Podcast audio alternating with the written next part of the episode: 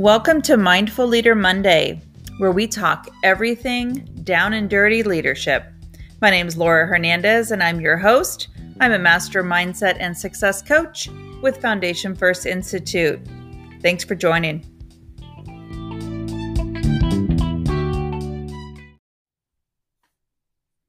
Hey, everybody. It is Laura Hernandez with the Foundation First Institute. And today we're going to talk about 3 steps that will help you make peace with your leadership role and take the reins with confidence, right? So let's address one thing really quick. As leaders, whether you're working in corporate America, have your own business, maybe you're your own CEO, you may not see yourself as a leader because maybe you don't have a team, right? Maybe you are an individual contributor. Maybe you are a solo entrepreneur, right? But you guys, we are all the CEOs of our own business, our own results, and our own life. So think about it. You're making decisions every day that impact your future, maybe your family, or your career. And you're setting goals and managing the financial side of your household, maybe your company, right? So let's get started. The mindful leader and 3 steps to making peace with leadership and taking the reins with confidence. So step 1, making peace with leadership and taking the reins with confidence is being mindful. As a mindset expert, guys, I have found that many people are not even aware of their thoughts and emotions. And that's exactly what being mindful is. Being mindful is not all, woo-woo and meditation 24 hours a day. Meditation is about being mindful because you're able to identify, center, and focus your thoughts. You're aware of your thoughts. So whether it is a morning meditation, whether you are learning to self-coach or manage your limiting beliefs, being mindful of your thoughts, right? Emotions, physical reactions, being aware of all this can be life-changing because so many of us aren't aware of our thoughts and emotions, and we just live each day dealing with our reactions, dealing with all the thoughts and emotions that are coming up, right? Good and bad. So how do you do this? Well, it's easier said than done, right? Being mindful takes practice and it takes awareness. So let me share with you exactly how your thoughts and emotions work, why we feel the way we feel, and why we react the way we react. Because when you're ready to give up, maybe on yourself, maybe on your career, because you haven't gotten the results you want, right? Maybe you haven't gotten that promotion. You haven't driven your business to $1 million business. And you're just frustrated with the whole process. It is so helpful, guys, to be able to work through the emotions and change the reaction you have to a response.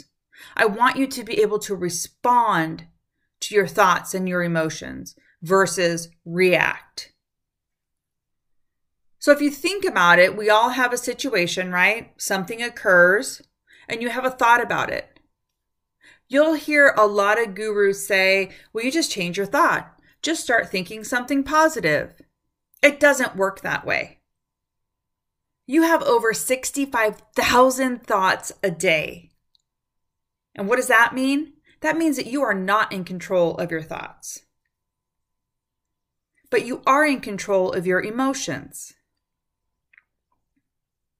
Your emotions are coming from every thought that you have, right? Well, I want to challenge you to slow down to be able to speed up. because you have to slow down to really evaluate the emotions, right, that you're having. Because the emotion may not be right. Trust me, I've had all the emotions a leader can have. When things don't go as planned, you feel like you're not as successful, right? You're thinking about quitting that job because the next job will be better. It's all about how you are evaluating your emotions. People skip the evaluation step, and this is what we do teach you in the Mindful Leadership Mastermind, because when things don't go as planned and you have that emotion and you evaluate it, you're able to stop or change the reaction that you're having, which means you're able to make a response. Somebody cuts you off, you get mad, you flip them off, right? You scream, you honk your horn. Those are all reactions that you're doing because of that immediate emotion. Being able to evaluate that and self-coach is huge. So number two to making peace with leadership and taking the reins with confidence is to build a relationship with your inner voice. Because this is that little voice that sneaks up on us, right? Especially when we're in a fixed mindset. You all know what I mean. But I'll tell you, it is hard. It is hard sometimes to separate the inner voice, your subconscious, from reality. I want you all to understand that it is normal to have your inner voice telling you all the reasons you can't do something and why you aren't good enough. Because remember, the number one job of your brain is to keep you safe. So if you're venturing out with a new idea or doing something you've never done before, your mind is hitting the brakes, right? And it's sending out your inner voice to tell you all the reasons that you should just go back to your comfort zone. So building a relationship with your inner voice and learning the tricks to manage it is huge to your own success and your own personal happiness. Because you'll be able to control your stress and be able to control the self-doubt that holds us back along the way. All right, so we have number one is being able to be mindful. Number two is making a relationship with your inner voice. And the number three step to making peace with leadership and taking the reins with confidence definitely is not the last step, because there's so many things you can do to bulletproof your mindset, but it's the last for today. And that is building confidence. Have you ever noticed how much easier it is to share our wins as opposed to our failures, right? Because you see, confidence doesn't necessarily equal perfection. Somebody once shared with me that the word fail actually stands for first attempt in learning, because we can't see failing as the end of our efforts, right? I want you all to realize you don't fail, you learn. You learn what we have to change, what we can do differently, and how we can impact our lives in a more positive way. In my program, we use the example of children learning to walk. Think about all the times they fall down. And what do? They get right back up because they don't see it as a failure. They learn from it and they keep going over and over, right? So when you can get comfortable owning the fact that success comes from failing over and over, you'll understand the value of putting your best and your most confident foot forward, no matter the outcome. It is so important not to let the need for perfectionism to get in the way of even having the confidence and courage to try.